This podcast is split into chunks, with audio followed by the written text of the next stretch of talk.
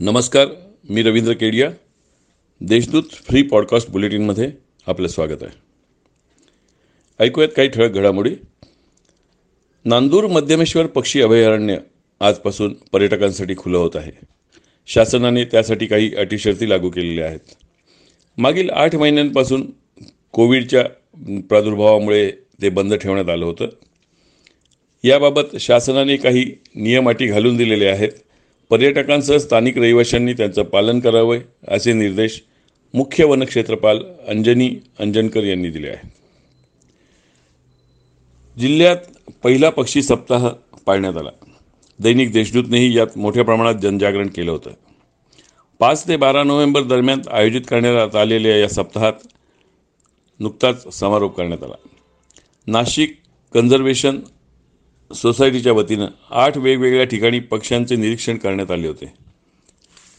त्यानुसार विविध एकशे पाच प्रजातीच्या पक्ष्यांची नव्याने नोंद झाली आहे. यात जास्त पक्षी वाघाड डॅम परिसरात आढळून आले.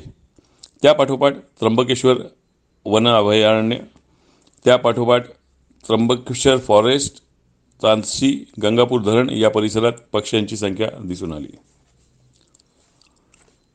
विविध शैक्षणिक संस्थांच्या वतीने नववी ते बारावीचे वर्ग तेवीस नोव्हेंबरपासून सुरू करण्यात येतात. यासाठी शैक्षणिक संस्थांनी सुरक्षिततेच्या उपाययोजना कराव्यात अशा सूचना शिक्षण मन विभागाने दिल्या होत्या. मात्र याला शाळा व्यवस्थापनाने विरोध दर्शवल्यानंतर शिक्षण विभागाने सदर जबाबदारी स्थानिक संस्थांकडे दिली आहे. मागील सात दिवसांपासून बंद असलेले उद्योग क्षेत्राची चाके काल पुन्हा एकदा धडाडली. कामगार वर्गात सुटीनंतर कामावर जाण्यामध्ये उत्साह दिसून आला.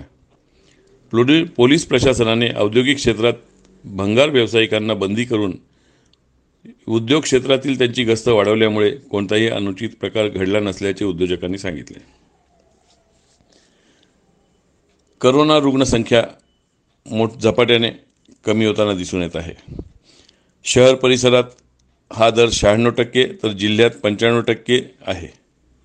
काल दिवसभरात दोनशे आठ नवीन रुग्ण दाखल झाले असून आत्तापर्यंत सत्त्याण्णव हजार पाचशे रुग्ण बरे होऊन घरी परतले असल्याचे वृत्त आहे.